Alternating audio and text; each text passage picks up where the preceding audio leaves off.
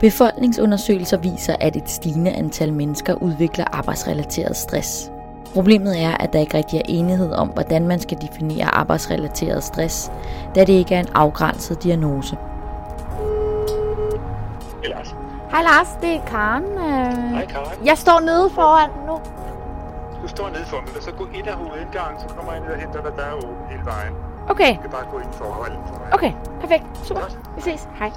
Jeg er taget til Gentofte for at møde Lars Åkerlund, som er psykiater i en privat klinik, der til daglig behandler et stort antal mennesker med det, de selv mener er arbejdsrelateret stress. Godmorgen. Velkommen til Ugeskrift for Lægers videnskabelige podcast. Jeg hedder Karen Sered Jacobsen.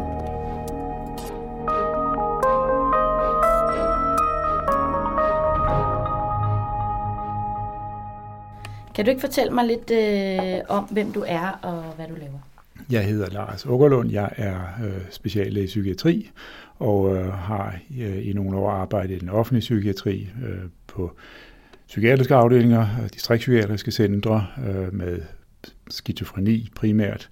Og de seneste 17 år har jeg arbejdet i PEP-klinik, som jeg var med til at starte.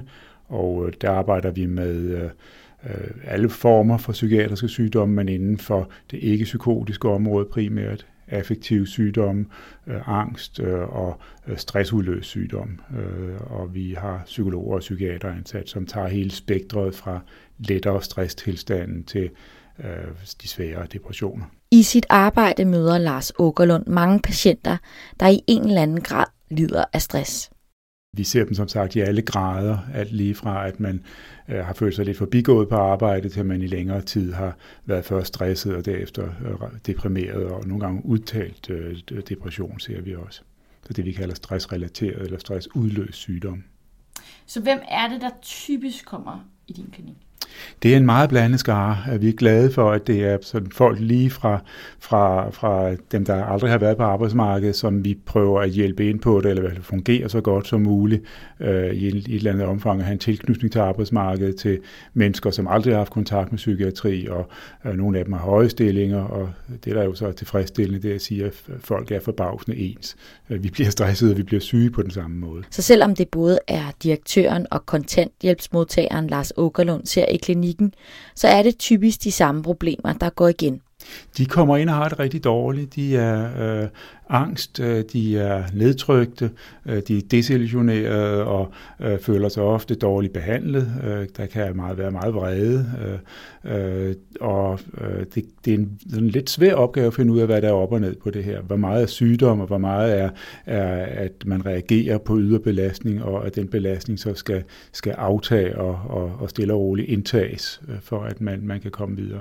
Det er jo det, vi efterhånden er blevet rimelig gode til, det er at finde ud af, hvad er fugl og fisk i det her. Men de mennesker, der kommer her, de er ofte ret kaotiske og ved ikke selv, hvad der er grunden til, at de har det sådan. Selvom mange tilskriver, at arbejdet er den udløsende faktor for deres psykiske situation, så kan problemerne bunde i noget helt andet. Mange gange så tillægger de arbejdet den største betydning. Men arbejdet bliver ikke, om ikke gjort til skurken, så i hvert fald hovedårsagen til, at de har det dårligt. Og det er der mange grunde til, at det kan være fuldstændig rigtigt, men det kan også være, at de har fået det dårligt på arbejde, men at årsagerne kan ligge andre steder også, i hvert fald være det, vi kalder multifaktorielle. Men hvor vigtigt er det så at få stillet en diagnose? Jamen det er vigtigt, fordi vi bruger jo diagnoser til at behandle med, også til at vurdere udsigterne, og mange gange dem, der kommer her, de har brug for at få at vide, hvornår kan jeg arbejde igen, og på hvilken måde, eller kan jeg nogensinde komme til at arbejde. Og generelt kan man sige, at vores opgave er jo ligesom så mange andre steder i lægevidenskaben at indgyde håb og sige, at det skal nok gå, og vi har en behandling, der hjælper dig, og du er ikke udbrændt eller uden for rækkevidde sådan behandlingsmæssigt. Og diagnosen har også en betydning sådan med, for hvilken ydelse man kan få fra kommunen eller forsikringsselskaber. I mange år har man diskuteret, om det såkaldte udmattningssyndrom var den rigtige diagnose, når man taler om arbejdsrelateret stress. Diagnosen er ikke anerkendt i Danmark af Sundhedsstyrelsen, men i mange kredse diskuteres det, om det kunne være en idé at indføre den, ligesom man har gjort i Sverige. Men det er Lars Åkerlund og hans kollegaer på PP-klinik meget kritiske overfor.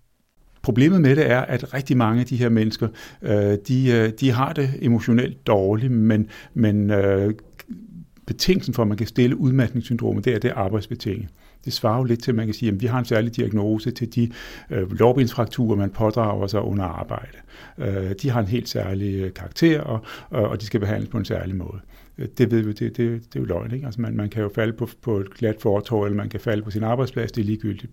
Lårbensfrakturen er den samme. Og det gælder også for stresssyndromet. Altså at stille en diagnose ud fra årsagen, det holder ikke. Og dertil har man i de sidste 40 år, 45 år, forsøgt at afgrænse det her udmattningssyndrom. Og både i Sverige, USA og i Holland er der nogle flittige mennesker, der sådan prøver at finde nogle karakteristika ved det. Og det kan man ikke. Man har fundet, at der er 130 forskellige symptomer. Og hvis der er 130 forskellige symptomer ved dem, så er det formentlig ikke et syndrom. Det er alt muligt, som man forsøger at putte ind i sådan en arbejdsudløst tilstand. Og det, der også gælder ved det, det er, at vi vil jo så gerne finde et eller andet neurobiologisk. Er der dog et eller andet, man kan se ved blodprøver og hjerneskanninger? Og der er faktisk ikke noget.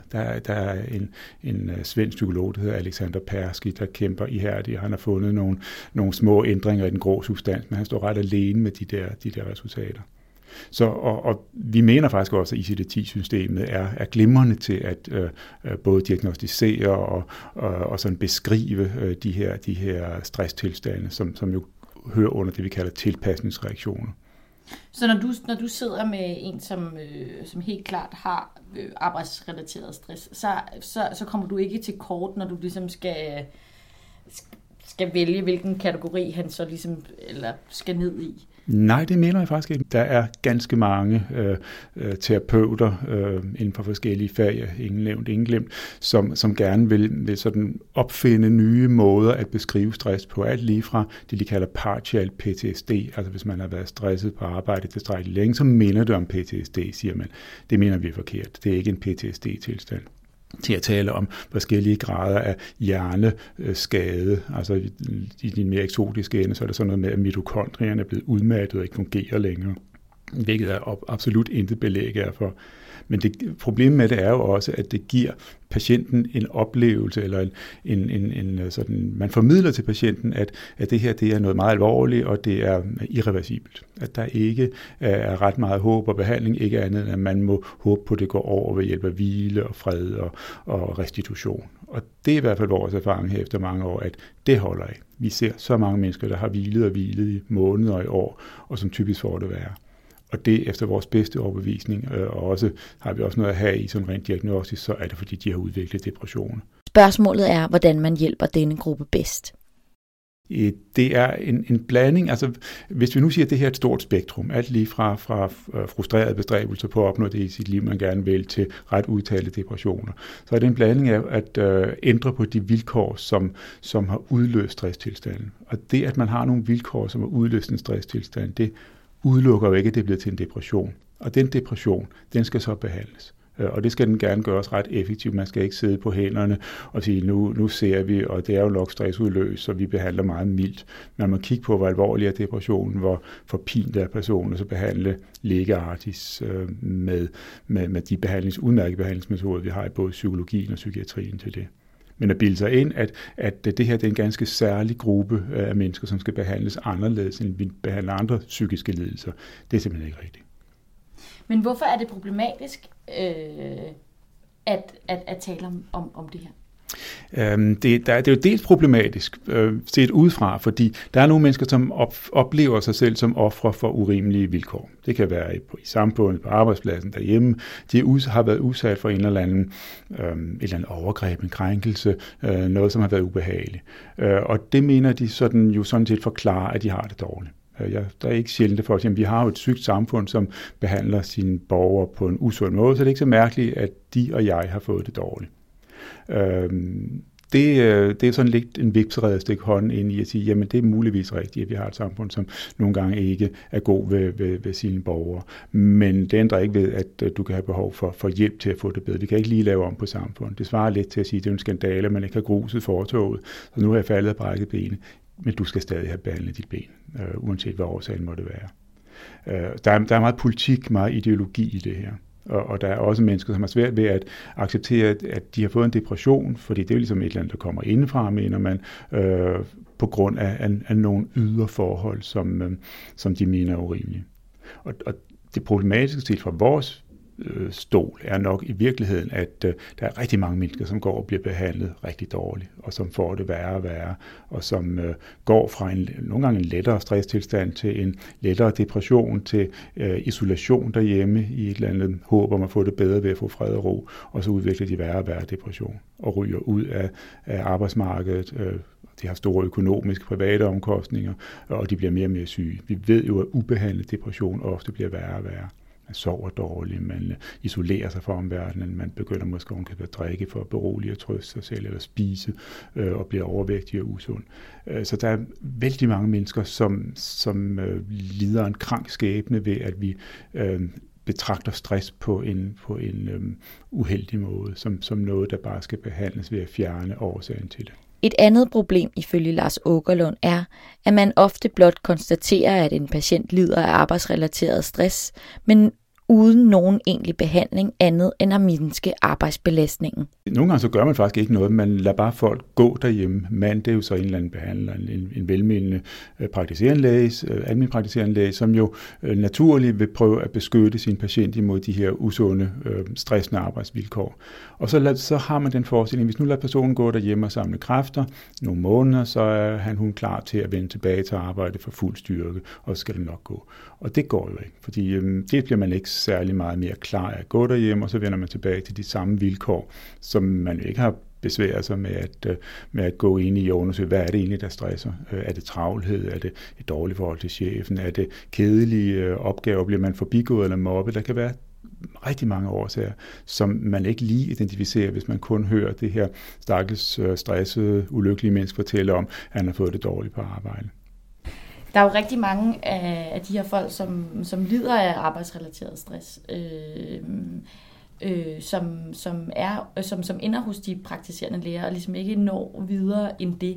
Altså, hvad vil dit bedste råd være til de praktiserende læger? Altså, hvordan mener du, at de skal handle anderledes?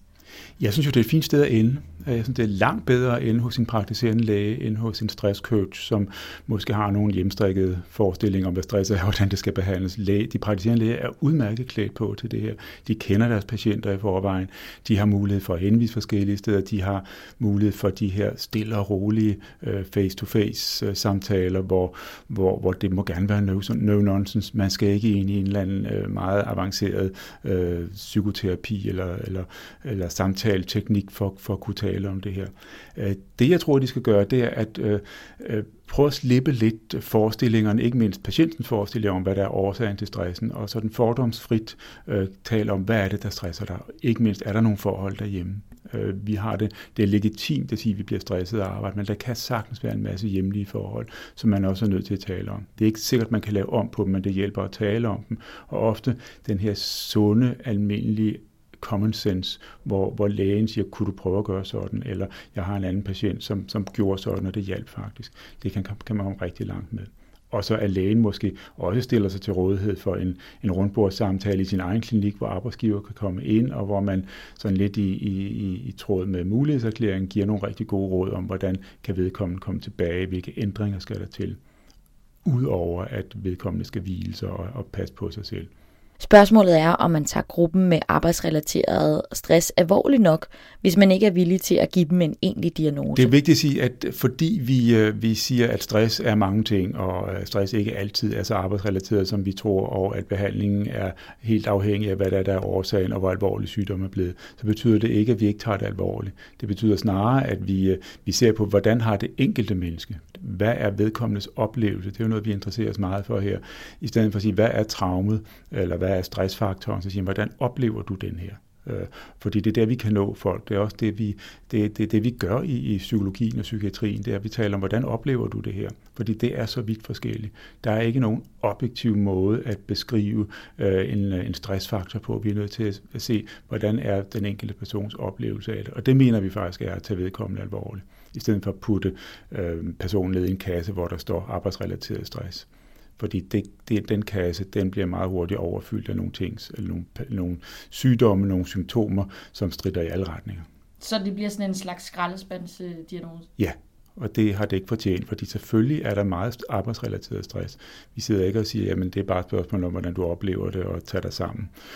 Der er masser af vilkår på arbejdspladserne, som trænger til at blive justeret og nogle gange lavet helt om. Men hvorfor ser Lars Åkerlund og hans kollegaer i klinikken anderledes på udmattningssyndromet, end man for eksempel gør på mange arbejdsmedicinske klinikker? Vi ser en masse af de her patienter i en meget tidlig stadie af stress også. Vi har det, man kan kalde sådan et naturalistisk billede af, hvordan udvikler stress, og vi følger dem også ret lang tid for at sikre, at de bliver velfungerende igen. Og det her billede, det kan se meget forskelligt ud afhængig af, hvor i processen man ser personen. Det er det, som jo kendetegnende ved meget sådan diagnostik, det er, at vi ser personen en gang, og så stiller vi en diagnose. Vi tror på navnlig med det her, så er det vigtigt at have et longitudinelt kendskab til personen. Og vi står ikke alene med det. Der er også andre steder, hvor man laver de her undersøgelser.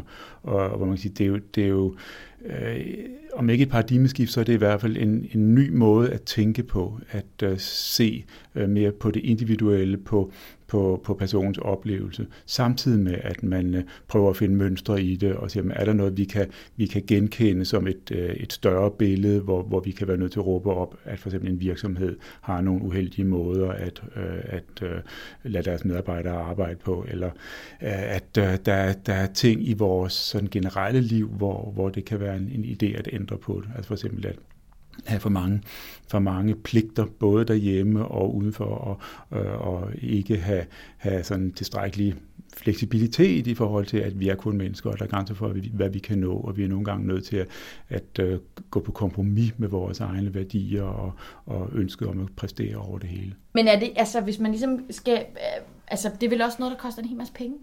Ikke nødvendigvis. Det er jo det, som mange tror, at jamen, hvis jeg har fået stress, så skal både jeg og min virksomhed, eller hvor det nu er, man har oplevet at få det dårligt, lave tingene helt om. Så skal det vendes på hovedet, fordi jeg har fået det så dårligt, så må det være store ændringer, der skal til. Ofte skal der færre ændringer til, end man tror. Og hvis man taler om, at det koster penge, så er der jo masser af navnlige amerikanske undersøgelser, der viser, at stressede medarbejdere fungerer dårligt. Det kan simpelthen helt sådan nøgterligt betale sig på bundlinjen. Ens evne til at fungere kan blive næsten halveret, hvis man har det psykisk dårligt. Det er det, man kalder presenteism. Altså det, at en medarbejder går på arbejde og har det psykisk dårligt, eller dårligt i det hele taget, men her altså stressdårligt, eller ligefrem dårligt på grund af psykisk sygdom. I modsætning til absenteisme, som jo er, at man bliver væk, lægger sig syg. Presenteisme er 2-3 gange dyrere for virksomhederne, og det er noget, som man kan sige flyver under radaren, fordi personen sidder der jo og smiler pænt. Ser du, at det er problematisk, at man ligesom får en eller anden diagnose, eller er det bare et vilkår, man ligesom indimellem må igennem, at man bliver deprimeret, at man bliver stresset, altså...